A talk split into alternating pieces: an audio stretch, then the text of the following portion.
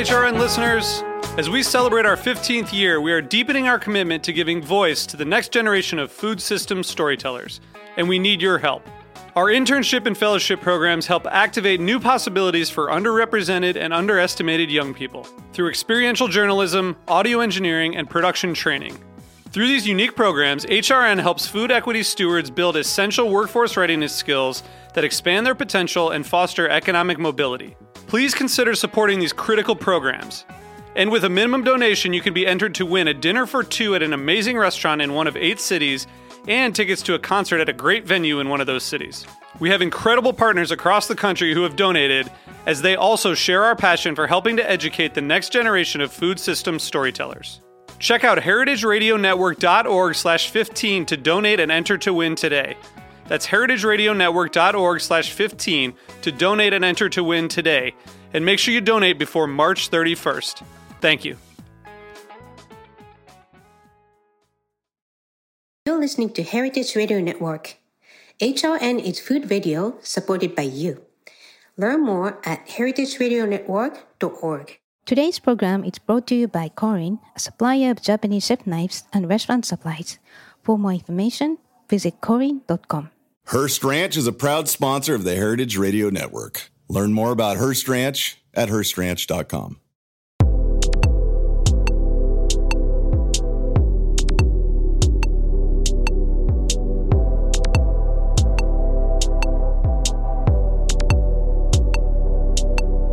Hello, welcome to Japan Eats. I'm your host Akiko Katayama, food writer and the director of the New York Japanese Culinary Academy, which promotes deep understanding of Japanese cuisine in America.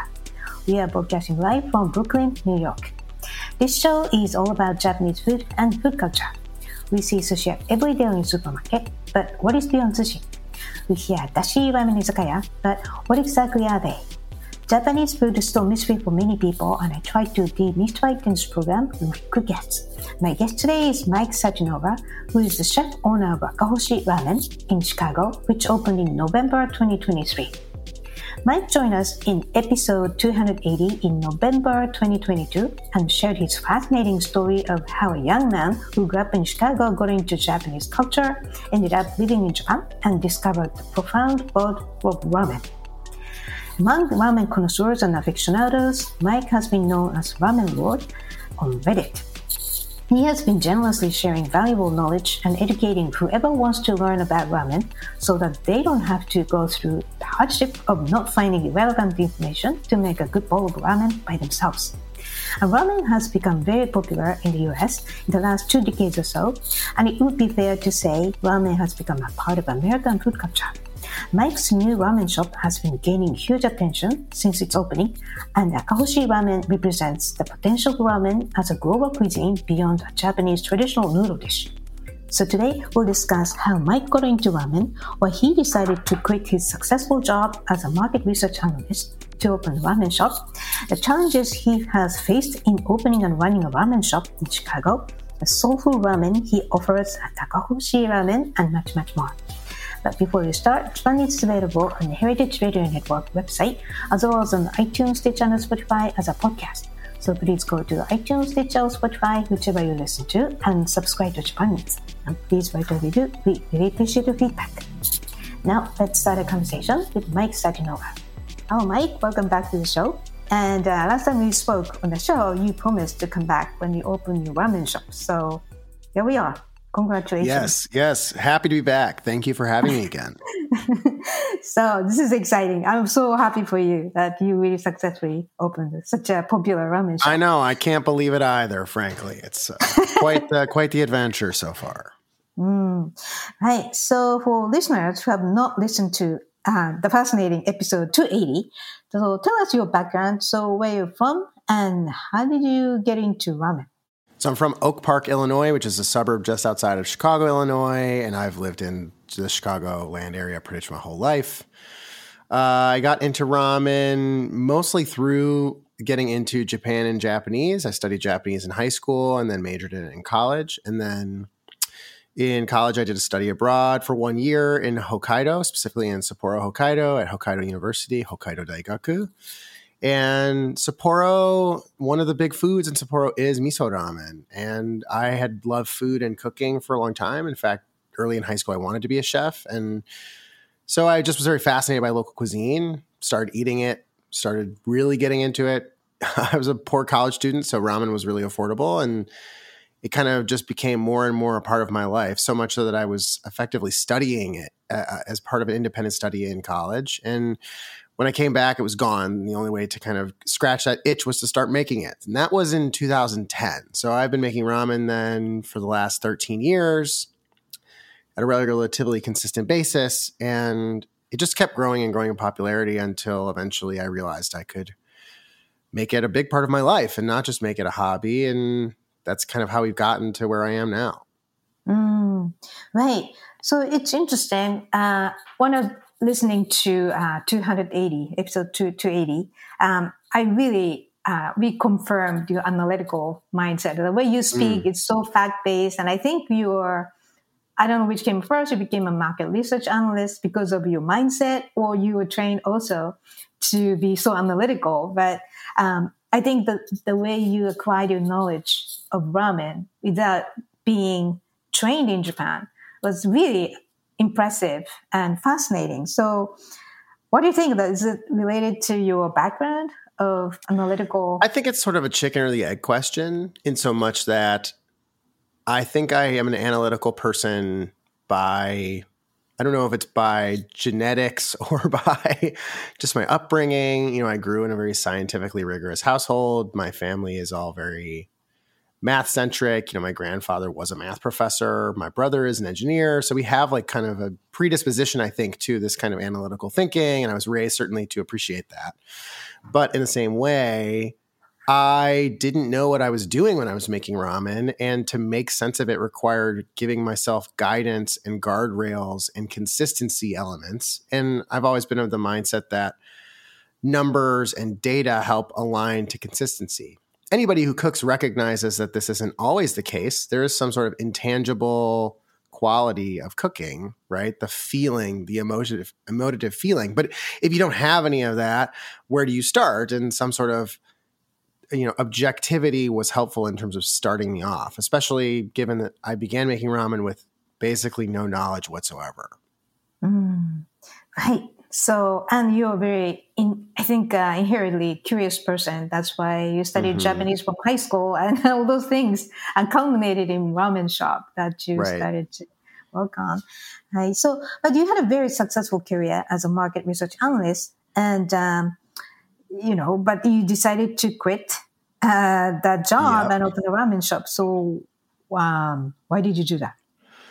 I mean, that was not like a sudden random decision for the record. I think that, you know, I had, as I mentioned, I wanted to pursue cooking as a passion for, you know, before I became a market researcher. But after having dabbled in it, you know, I did kind of an unpaid stagiaire position for a year in a local Italian restaurant and found the work environment very uh, abusive and often difficult. I, I, just felt like a more you know traditional work path might be more suitable for me. But I always just felt that itch to go back to cooking and, and producing food for people professionally. And gradually, as the as I became more in love with ramen and also noticed that there was an opportunity there, the it kind of just reignited that passion for me, if that, if you will. And mm.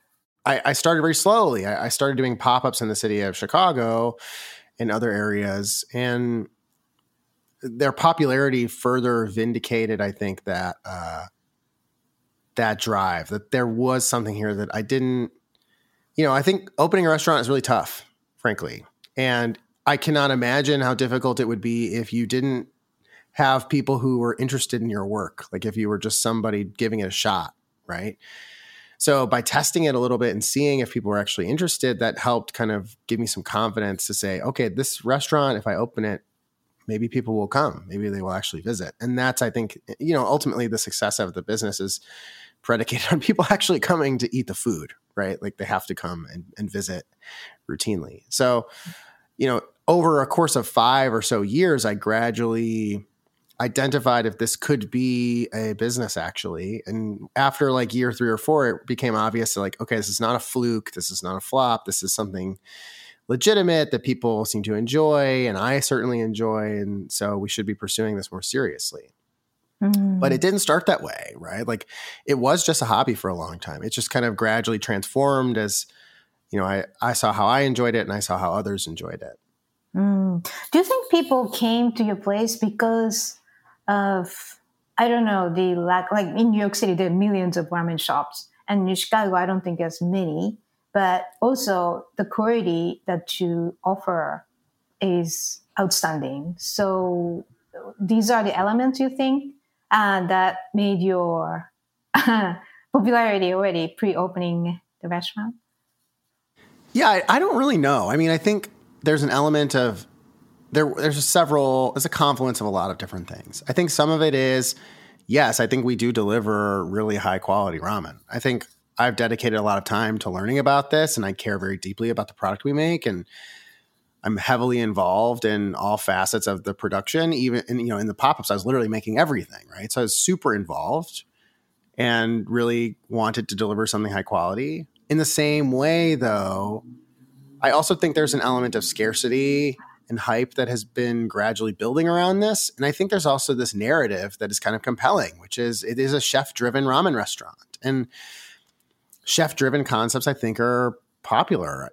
I mean, one of the reasons I wanted to open is because I knew I could make it chef driven. I knew it's like, it wasn't just some nameless, faceless place. It was my ramen shop. And if people wanted to learn about ramen from me, this was the place to do it at. So, having a little bit of uh, a specificity in terms of who this restaurant represents, you know, who is this restaurant about?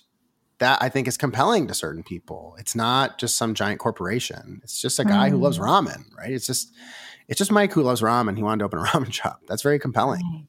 Interesting. And also Chicago is a home of Alinea, which is very uh, analytical, scientific, and also creative, super creative minded yeah. restaurant. So maybe there's a culture for you already there.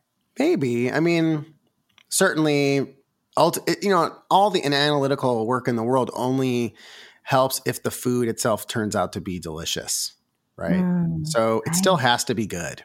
You know, I can gram mm. and measure and scale and be as precise as I want, but if the recipe's bad, the recipe is still bad. So, mm.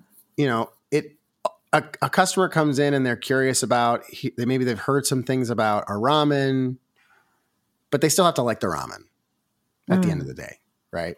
For all the right. the analysis is just part of a narrative or part of a thing for me to help me establish control and optimization. But it ultimately comes down to how did the customer feel? Did they have a good time? Did they enjoy the food? Right. And mm. no amount of analytics can necessarily perfect that. Right. It's a subjective thing too. So I don't know if, if the, I think the analytical side of it has helped me establish some stability, but we're still working on it. There are imperfect things that are happening constantly at the shop. I think people just like the food, and mm. that's good because mm. I like the food too. I mean, I eat it all the time, so I certainly hope right. so. Yeah, and I think I read an article about in which you said uh, about opening a restaurant. Uh, I cannot not do it. That's the comment. So you really yeah. uh, pursued, you devoted everything you had into this concept of ramen to create mm-hmm. the ramen and maybe to the public to communicate the beauty of it. It's almost like your mission, a life work kind of thing that I yeah. felt. So it definitely yeah. feels that way. Yeah. Mm, right. So, um, so Akahoshi Ramen, uh, which opened in November 2023 last year, so it has 55 seats and uh, has been one of the hottest new restaurants in Chicago.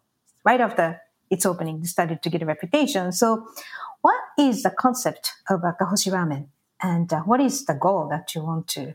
Uh, yeah, aim? it's a good question. I think that I answer it by saying what I tell. So we have a pre-shift meeting before service every day. And I always introduce the pre-shift meeting by saying the date, and I say, "This is Akahoshi Ramen. We serve ramen and not much else." And I know that sounds kind of tongue in cheek, but that is kind of the mission statement, which is, I wanted to open a ramen shop that really just served ramen. Like its goal is to serve the best ramen we can, and I don't have anything else on the menu because I don't want to distract from that goal. I felt like very clearly ramen is complicated and difficult. And for us to deliver the ramen I wanted to, we had to be very focused and very specialized. So we only have ramen. We've got like two or three rice sides, but it's basically just because I wanted them and not because they're difficult to put together. The ramen is what the shop is about. And our mission is to deliver the best ramen we can. We mm. only have a handful of ramens right now. We have four that are kind of always on the menu, and then we have a special that rotates each month. And that's mm. really what that ramen is about. Within the mm. context mm. of the shop, there is a big component of education. Like I love talking about the dish and kind of showcasing it and discussing the components with guests or talking about what the history of the dish. So, you know, as an example, as of this recording, uh, the special this month is, a, is something called Muroran curry ramen, which is a very specific style of ramen that emerges from the Muroran town in Hokkaido. It emerges, I want to say, in the 70s. And, you know, who's heard of this style of ramen before? I mean, I hadn't even really heard of it until a couple years ago. And, you know, it's kind of interesting to be able to showcase these local variations. So I always try and bring that into the fold too, right? Like, ramen is a nuanced and complicated dish. And I think that there is a lot of further unpacking that one can have about it in the United States. And Akahoshi is a place to kind of do that in a very physical, concrete way by actually showing the dish, like making the dish in that way, right? Mm. It, so it, there's an educational element within the context of make the best ramen possible, which is make ramen that helps people learn more about ramen in that way. Mm, right. So I've seen, um, you know, great American chefs ramen shops, but yours is almost confirming Japanese tradition, and uh, it's almost like inside out. you scientifically mm. analyze what's in there, and you really try to kind of represent what it is about. Uh, but yeah. So I was very impressed. So why did you name your ramen shop Akahoshi Ramen? Yeah, that's that's a good one. I mean, depending on who you speak to, it could be Akahoshi or Akaboshi. The two characters that make up that term are red, Akai, Akai no Aka. So Akai, red, and then Hoshi, or it would be Boshi in sometimes some readings of this uh, word, star. So uh, it's essentially a, a, rough translation of red star. That terminology is used in a couple ways uh, uh in in Hokkaido specifically in the late 1800s, early 1900s. The flag of Hokkaido has a star, a red star specifically on it, which is used to designate the North Star because Hokkaido during kind of the Meiji Restoration period is kind of seen as like the northern frontier for uh, the Japanese government. The Japanese government has occupied Hokkaido for a long time at this point, but not really established itself as true owners of the land until that time period. And to be fair, there's some problems with this. there's some some serious colonialization problems with this, but I digress. Uh, you know, the the Red Star represents this kind of new frontier idealism. And to this day, if you walk around Sapporo, the capital of Hokkaido, that prefecture, you will see uh, on some occasions little red stars decorating certain uh, official institutions. The old government building has red stars on it. The clock tower has old red stars on it. Um, you know certain buildings on Hokkaido University, the first you know which is really the first designated space built by the Japanese government uh, have red stars on it. So these red stars are kind of symbolic of Sapporo and Hokkaido fundamentally. In the mm. same way, in Chicago, if you look at the city flag, the city flag has four red six pointed stars on it. And so I like that this name effectively encapsulated two places uh, that were important to my life and to who I am as a person right? I grew up in Chicago, Chicagoland area, so Chicago, and I studied abroad in Hokkaido and learned my love of ramen in Hokkaido. And so this name represents effectively those two concepts being pushed together uh, as Akahoshi. Mm, right, totally makes sense. Mm. really, like what do you do exactly represent uh, what the red stars Akahoshi means. So right. it's amazing. Yeah, well named. Um, okay, so and also like you know the whole culture of Hokkaido used to be they Hokkaido used to be called uh, Daichi, like outside land, and also yeah. there's Ainu, um, you know, like uh, native Uh, right, the indigenous Ainu people. Right. So there's like oh, any place, like almost any countries have that issue. But I think Ainu cuisine started to be more like like you know, get more focused on how to appreciate it or some culturally we try to preserve it, something like that. So mm-hmm. hopefully that cultural awareness we're going to continue and also uh, develop into something uh, right. Mm-hmm. Um, but anyways, we really observed everything in Hokkaido and uh, probably way more than average Japanese person, which is exciting because your ramen uh, includes a lot of Sapporo style ramen, right. right? So I will discuss it later. So, uh, okay, so we'll take a quick break here. And when we come back, we'll dive into the ramen offered at Akahoshi Ramen, which represents Mike's unique philosophy and very hard work. So please stay with us.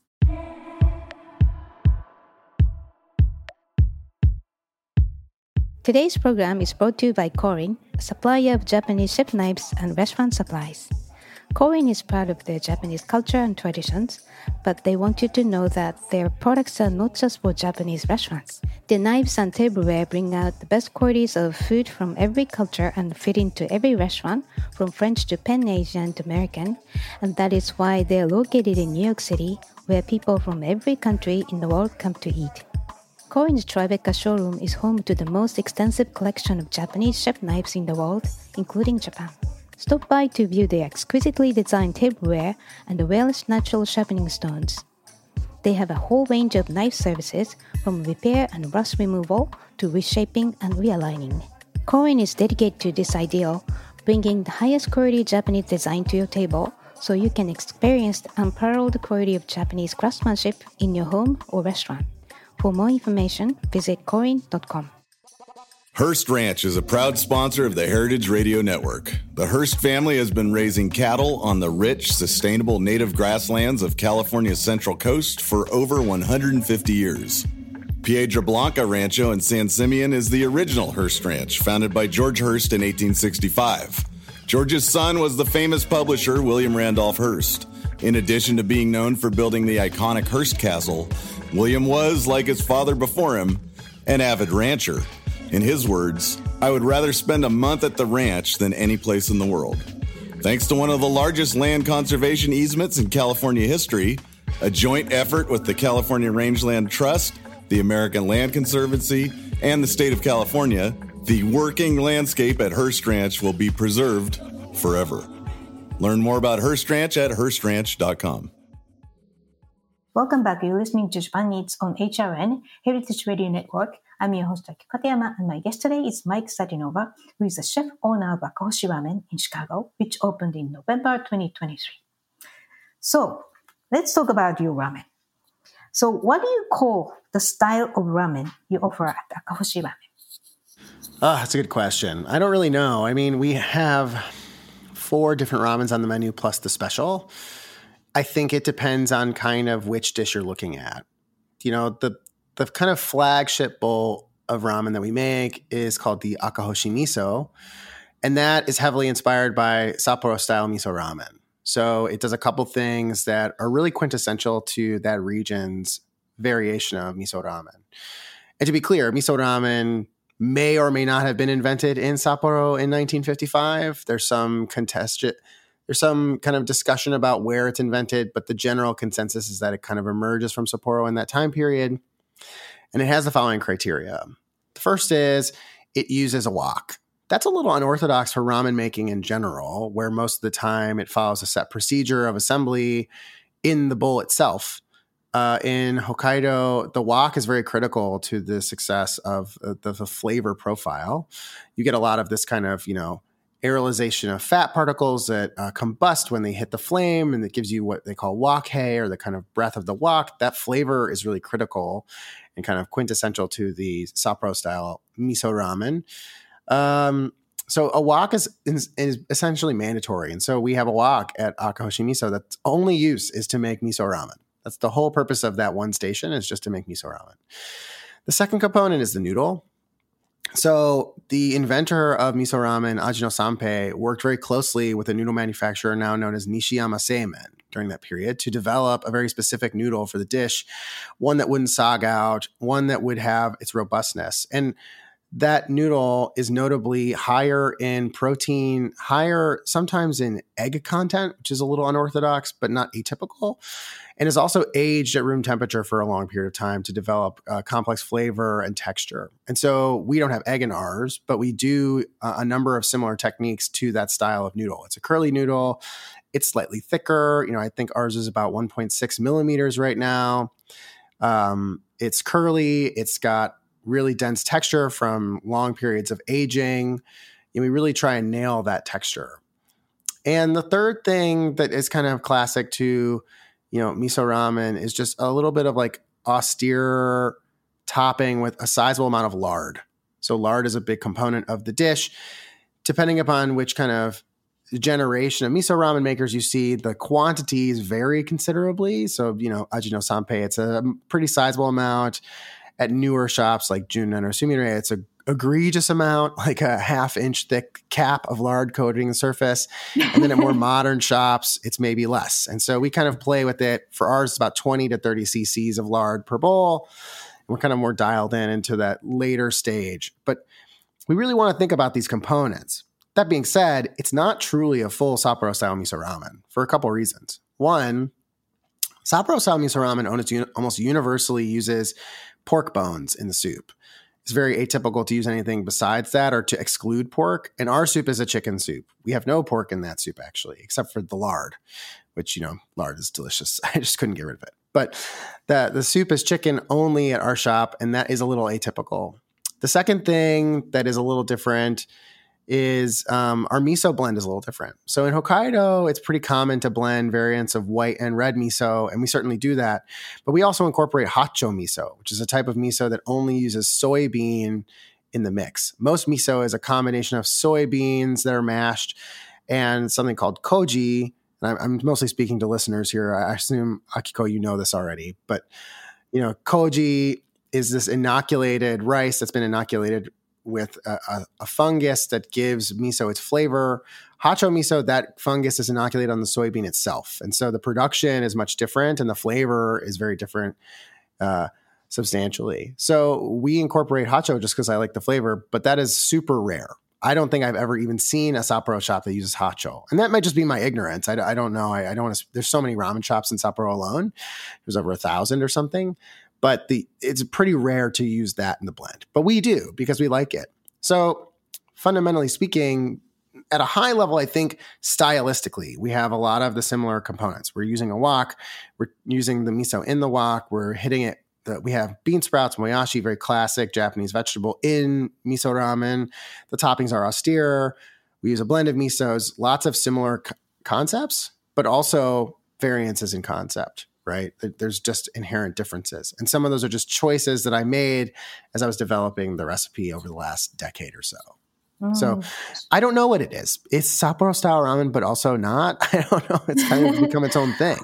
Right, but uh, I have to say that you know the Sapporo. I mean, for listeners uh, who um, listened to episode two eighty, uh, Mike explained that even within Hokkaido, which is the northern part of Japan, and it's very cold, um, uh, Mike explained different variations within Hokkaido. And Sapporo is uh, the capital of Hokkaido, and they have a very distinctive style.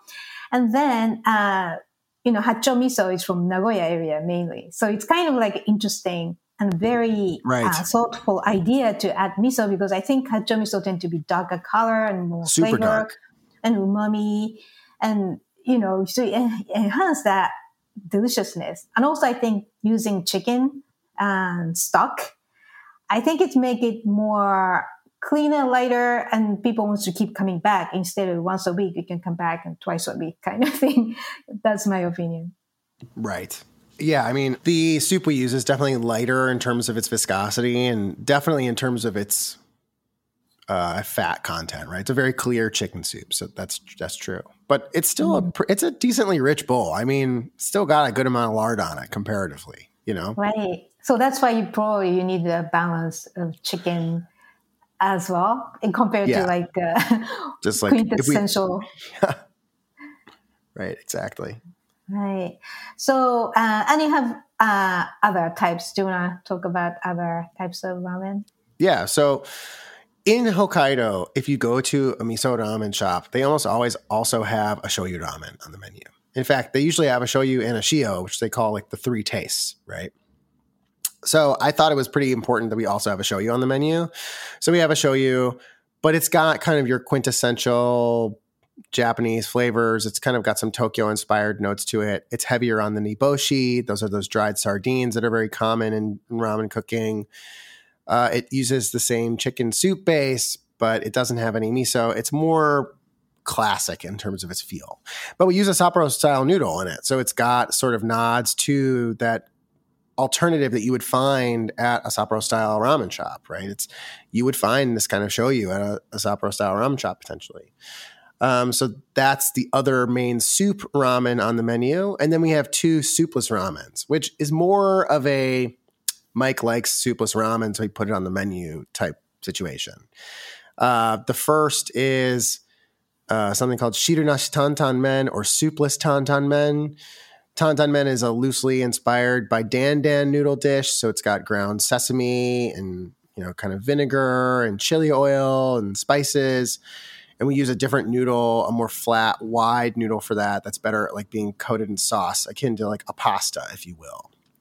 Uh, and then we have, uh, you know, and it's just, it's just like kind of tasty. We top it with this uh, ground pork mixture called, you know, soboro, which is very common, and more of those spices and uh, a little bit of bok choy for texture and color. And it's kind of this rich sesame, flavorful, spicy dish that it's kind of interesting because, you know, if you say tantan men in Japan, most of the time people think, at least uh, my understanding for a long time was that you're referring to tantan men, the ramen, which was a soup dish, but it's derived from dan dan noodles, which are not a soup dish. And so there's kind of this interesting food pathway in Japan about how tantan men turned into a soup dish and then then reverted later as newer shops open as like shirunashi tantan men or soupless tantan men. And so we've kind of taken that latter portion and kind of developed it and changed it for what we like in the ramen.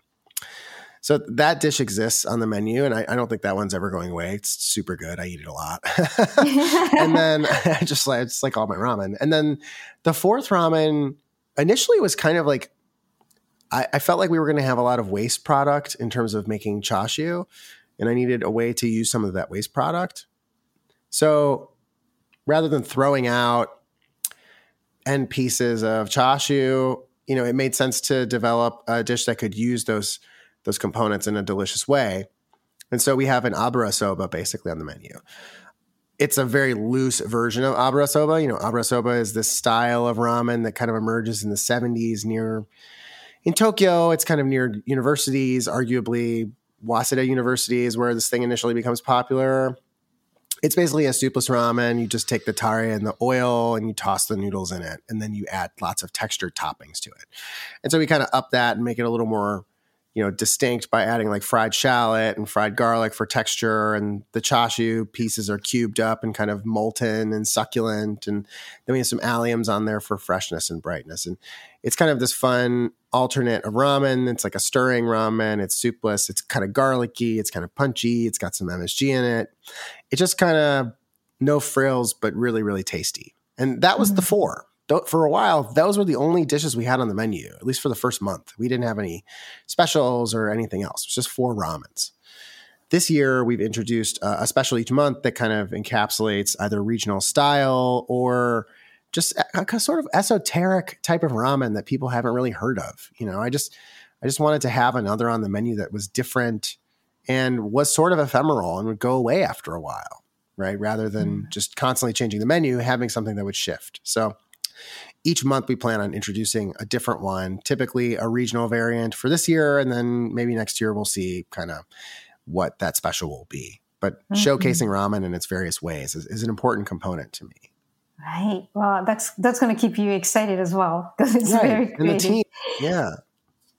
Right. And also, um, you know, uh, these are five items, but um, it's very hard to perfect everything. And on top of it, Mm-hmm. you decided to make your own ramen noodles, Right. which is very challenging. And Mhm. even in Japan, uh, it's very difficult. And uh, many shops opt out not to make their own. They just order Right. noodles. But but you do make your own noodles. So Correct. why did you decide to do that? Yeah, I mean that's a good question. I, initially, I wasn't planning on doing it. I have a very good relationship with Sun Noodle, and I really love them, and their product is fantastic. And so initially, I felt like it might just make sense to buy noodles. But as I got down the path of opening this shop, I quickly realized that I enjoyed the flexibility of making my own noodle and the ability to change a recipe or update a recipe or make a noodle to whatever specification I wanted. And an example of this is, you know, last month we had something called Akayu spicy miso ramen, which is another type of miso that emerges in the late 50s in Yamagata prefecture. And he uses a very distinct noodle that is thick and then hand massaged. If I wanted to buy a noodle like this, I would have to special order it and it would be cost prohibitively expensive. And so I just liked the idea of being like, well, I know what this noodle is supposed to be like. I can figure out a way to make it and we can make it the way that's supposed to be for this dish. And we can just have what we want and not worry about sourcing it or finding another person to make it. I didn't feel like I felt like it allowed me a lot of creative freedom. Um, and I just really felt like if I wanted to tell everybody that we made everything in the restaurant, that also had to mean that we made the noodle. So I'm lucky in that I have been making noodles for a long time prior to opening this ramen shop, just certainly not at this scale, but I have some foundational knowledge on noodle making. But I'll agree with you that noodle making is brutally difficult. And I understand why many shops, especially in Japan, don't. Unlike in Japan, in America, you've got maybe two or three manufacturers to choose from, and the, ni- the type of noodles that you might be able to select are very limited. In Japan, you've got dozens and dozens of manufacturers per city, and they'll often do a custom noodle for you or have a variety of SKUs for you based on kind of your specific needs. So you really do get a more tailored experience. And that allows a shop that is operating at an extremely high level to still do that, even if they're buying the noodle. For me, mm. I felt like I wanted that level of execution, but there wasn't, you know, like the best noodle manufacturer, Sun, they give me, there's four options to pick from. And I just wanted more flexibility. That was ultimately where the decision mm. came down to. Right. I think that uh, that has resulted in us to expand our creativity a lot. You know, I, last month we did three different noodles. Next, we're doing two now because the curry that we have on the menu now is from Hokkaido. So it uses a noodle extremely similar to a Sapporo style noodle. But mm-hmm. next month we have a different dish, and that one will need its own separate noodle. And I just like that I can mm-hmm. do that. I can just change my mind. I can just say, yeah, it's going to be this noodle next month, and that's that's mm-hmm. fine. That works for me it's a lot of work, but I think the result is a, a really strong product and one that we can say is distinctly ours and no one else's. Mm. Well, I heard that uh, it takes five hours a day uh, to to produce uh, like 300 servings. Yeah, yeah, give or take. And right now, I'm the only one doing it. So every noodle that leaves the restaurant has been made by me currently. Mm. Well, I'm sure your arms are like going to the gym like, five hours a day. yeah, I guess so. Yeah, I don't know. right. Well, but I think uh, that really makes sense that you choose to make noodles by yourself. Otherwise, you know, your curiosity and uh, pursuing the consistency by data. Uh, otherwise, you open the restaurant, but you probably get bored quickly, uh, according to what I who you are, and you have to keep pursuing. Uh, it's like a Japanese, uh, you know, martial arts kind of mindset. There's no end. You have to pursue, Right. pursue. so, and uh, I heard the machine was expensive. It was especially It was. from Yeah, it was expensive. yes. Yes. right? So, but to keep you going, uh, it was like almost including a shipment. It's like a forty-five thousand dollars or something. Uh 40 40 yeah it's a Okay. it's a Yamato Richmen 1 it was imported from Japan uh it took almost a year from start to finish to get the noodle machine I purchased it initially thinking I was going to open in a different space and then that deal fell through but by the time I had already submitted you know the first half of payments I was like okay I got to get this machine I received the machine in 2022 and I didn't have anywhere else to put it, so I just put it in my apartment for like over a year. right. yeah, So yeah, that's your best friend now. You used to live with It really was. It's kind Right. of vacant where it used to be. Like I'm looking at where it used to be right now, and it's very, it's a little bizarre. Mm. But um, yeah, I totally understand. Like it's almost like a buying a new car or something, right? Because you really Yeah. get attached to it. You want to do a great job because of the machine as well. So Right. it's motivating. Right. So um, do you have any popular items out of your four plus special? Or people tend to prefer certain things or equally well selling? Yeah. So I mean, the reality is that the the American palate gravitates towards certain flavors. They really like tonkotsu as an example. Now we don't sell tonkotsu, but they really like certain elements of tonkotsu. Notably, its richness, its depth of flavor, its viscosity. And so in the same way, many people who have been to my shop are still coming for the first time because it's often quite difficult to get into you know, we have a handful of repeat customers, but many people just cannot get the reservation fast enough. So most people are still coming for the first time. Hmm. I'd say on every on any given day, 80% of customers coming into the shop have never been to the shop before. And so they tend to order at least one akahoshi miso. It's the namesake of the shop. It's rich, it's comforting, it's super hot. It's got a lot of those characteristic qualities that I think people are looking for in the American palate of ramen. So that one sells the best far and away. I'd say over half of my sales are that one bowl. From there, things are a little more even keeled. You know, the special, the shoyu, the tantan men, those sell around the same. Uh, it really just depends on what the special is. And then the abura soba, I think it's kind of our sleeper hit, which like those who order it love it, but a lot of people don't really understand what it is yet. We have to be better about educating people and telling them what it is. Uh, it, it's it's definitely you know, it still sells, but it's not as nearly as popular, of course, as the miso. The miso is just the clear front runner on our menu. That makes sense. Akahoshi. So Yeah, it's got the name in it. I mean, I'm not surprised, right? If I just called it miso ramen, it might not sell as well. But I also just think Americans like miso ramen. Like they're they like tonkotsu, and then next up is miso ramen. Those are the two. They don't like shoyu or shio as much, right? Which is you know kind of inversely different from uh, Japan. I'd like to say. I mean, most my understanding at least was that in Japan, shoyu ramen is the most typical style that people kind of grow up eating. Mm, that's my my case. Yeah, like I, I don't know where you grew up, but unless you grew up in like Hakata, you probably were eating some variant of, shoyu ramen, right? Like that's that's kind of the de facto standard style. But in America, it's tonkotsu. Tonkotsu is the de facto standard style, and so just kind of accept that there is some cultural difference between those two countries in terms of how this dish is uh, is consumed. Hmm, interesting. So, I mean, you just opened your place, but since, or I would say, what did you face as challenges since getting ready to open and also running for the last two, two full months? And what did you learn from them? Oh, that's a tough question. There's been a lot of challenges. I mean, I've never opened a restaurant before, so everything was an extremely rigorous learning experience very quickly. There's a lot of things that an outsider probably doesn't recognize about a restaurant that are very challenging.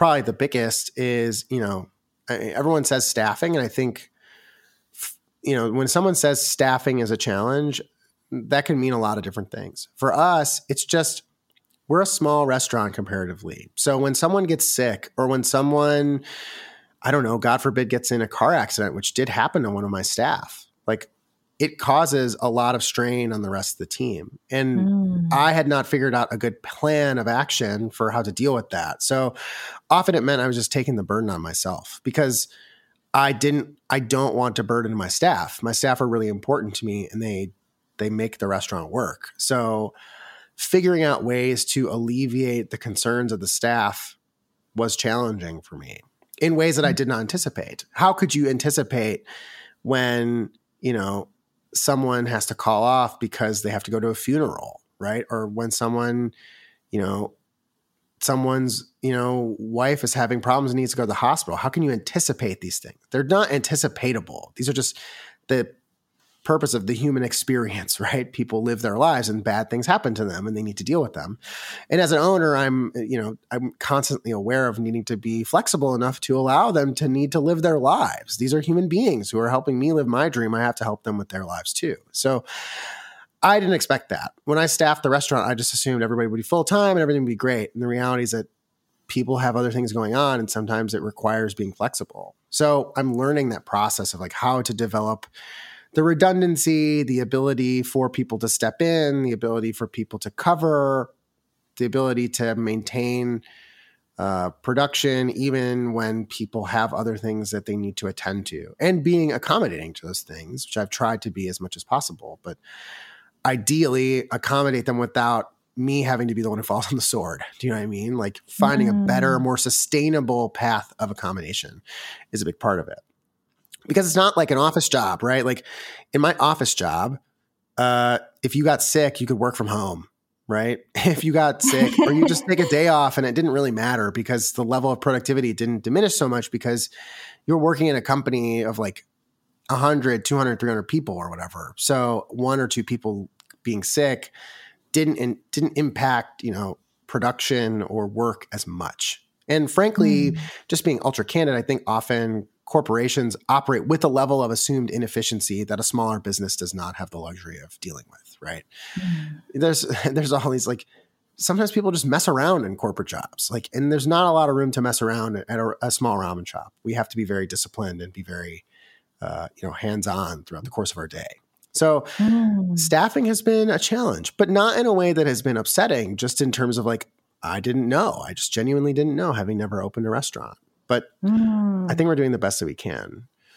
Right. So the, the picture, it sounds like it's not uh, technical or anything like place, open a place to serve the best food. It's more like your, uh, your picture is much bigger. That involves a huge ocean and you have to surf around and every day and you don't know which wave comes next and this concern i've been lucky in so much that my team has been really awesome like everybody who works at Akahoshi is really dedicated, really motivated, really inspired by what we're trying to do. And so I think that that's a rare place for a lot of restaurants who often struggle to find talent who's going to stay motivated and be interested. I'm very lucky in that regard.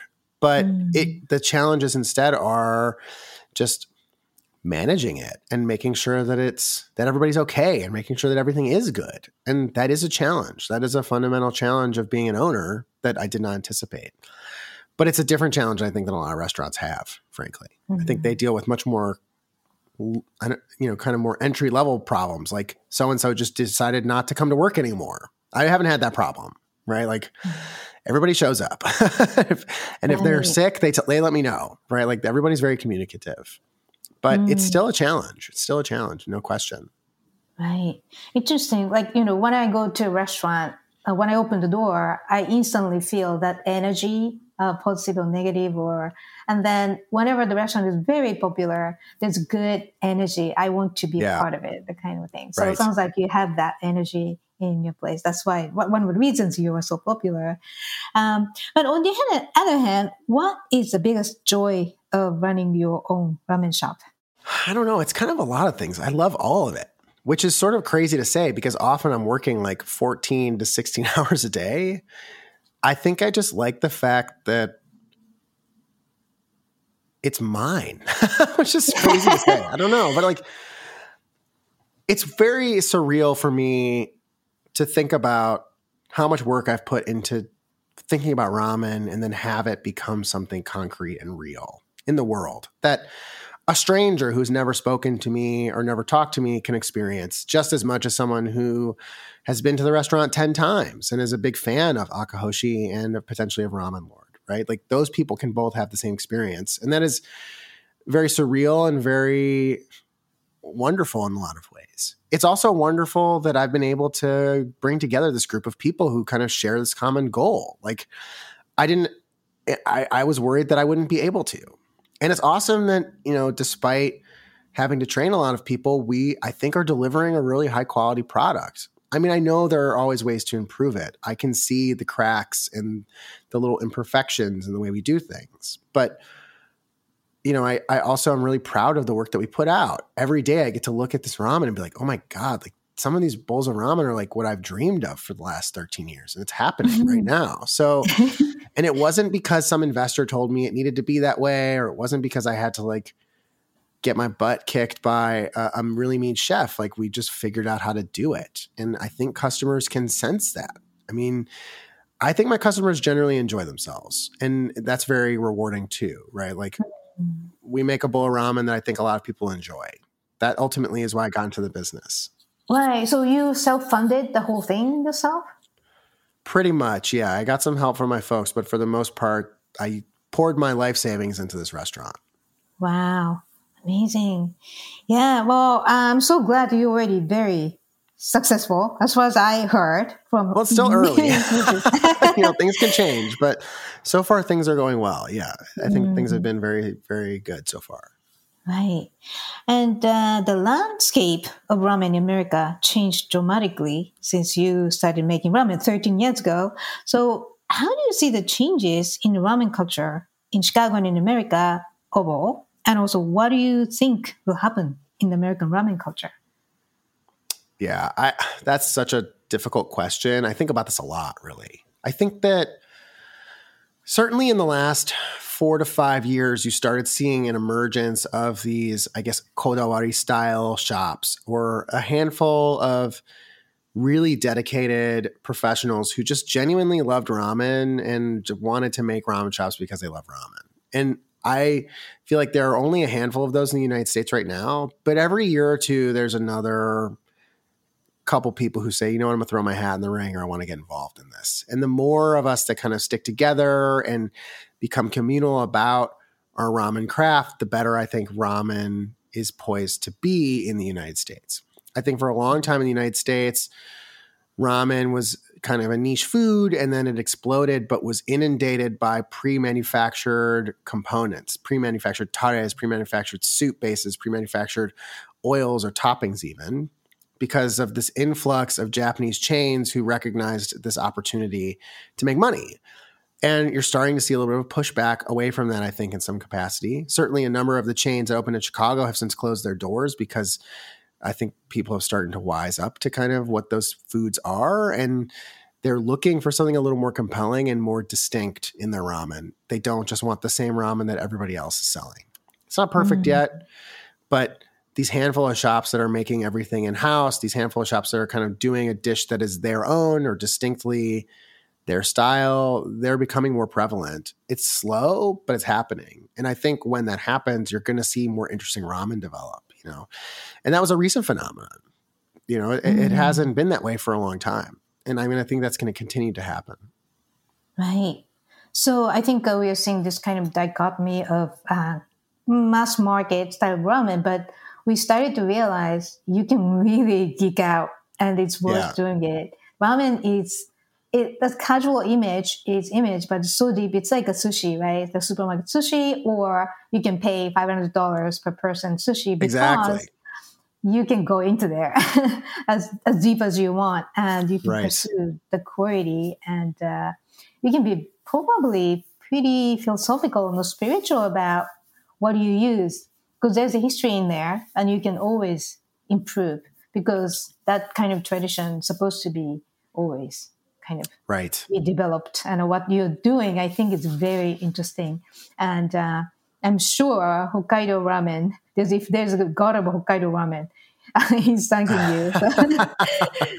I hope honestly. That would be very flattering yes mm. yeah that be confirming be defining or going back to what it was that looking at the roots you're doing it very objectively analytically which we educate uh, everybody, including Japanese mm-hmm. people, and I really admire what you're doing. So, so what are your plans and dreams? Yeah, I'm, it's funny people ask that even when I was in the process of opening the shop. Like, what are your long term goals? And it's like, let me open the shop first and find and get back to you. So now the shop is open and the shop is operating, and and I think my goals are still fairly short term because the shop is still pretty new and fresh. I think that the goals are so much that one, I want to get this place to a place of stability and sustainability in terms of the workflow and in terms of people's lives at the shop. I feel like right now, that's pretty close for everybody except me. for me, I I could see myself becoming very burnt out if I had to keep working 16 hours a day indefinitely. And so mm. part of that is building a team of support for when I do get sick or when I do need to take a day off or when something bad happens in my life, right? Like things are going to happen to me just as they happen to everyone else. And I need to make sure that our team can support not just each other, but me as well. So that's kind of the next phase is to build a level of autonomy in the staff and to make them feel empowered and capable enough to take over the reins when I can't be there. And I think we're close, but we're not there yet. I think you give us another three, four months and we'll be more comfortable with that. Certainly, I will be more comfortable with it, which is important as I'm the boss. That's the short term goal. The long term goal, I don't really know yet. You know, I would love for this restaurant to exist for a long time. I think that's really the long term goal. I, I want this to be a restaurant that is seen as, you know, an important part of Chicago's landscape because it has existed for a while and because it says something about this dish, you know, in a meaningful way. That's just going to take time. Uh, you can't become a, a stalwart of a dining scene overnight.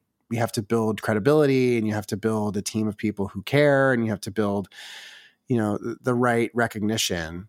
And that's just going to take the work of doing this dish every day and doing it the best that you can every day. And that's what we try to do. So I'm, I'm optimistic, but that goal is pretty foundational. It's just like I know it sounds corny, but it's like just exist. I think a lot of people assume that I'm going to open another shop or open, you know, a chain or try and do some licensing deal. I have not humored any of those ideas. I would just like to run this shop and see how the shop goes. I would like the shop to be successful for a long period of time. If we can do that, I'll be pretty happy. Mm, right. And as far as I know, um, you're very solid and very um, sensible about what you do but once you do, it's very stable. So I think you're going to make it very stable, but also you probably come up with something in the process of running a restaurant. So yeah, please do keep me posted. And, uh, you, I'm sure you're going to come back and talk about your progress or next plans or anything. So please do of so. Of course. Of course. so where can we find your updates online and on social media? So the two places are probably um, the my personal Instagram page, which is just ramen underscore underscore lord, or the Instagram page of the restaurant that is just Akahoshi Ramen, one word. You can also go to our website, akahoshiramen.com, where you can find the menu, you can find ways to book reservations, you can find information about the restaurant, information about me, and you can see my email if you ever want to ask any questions, which is info at akahoshiramen.com. Mm. Awesome. All right. So thank you so much for joining us today, Mike, and hopefully you get some sleep uh, sometimes. thank you. Thank you. Right. So, listeners, if you have any questions or comments about the show or suggestions for show topics or guests, please contact us at japaneats at the Heritage Radio Network.org or at akikokatayama.com. Japan Eats weekly, weekly program is always available at Heritage Radio Network.org as well as on iTunes, Stitcher, and Spotify as a podcast. Engineer is Liam Warner, and thanks for listening. I will see you next week.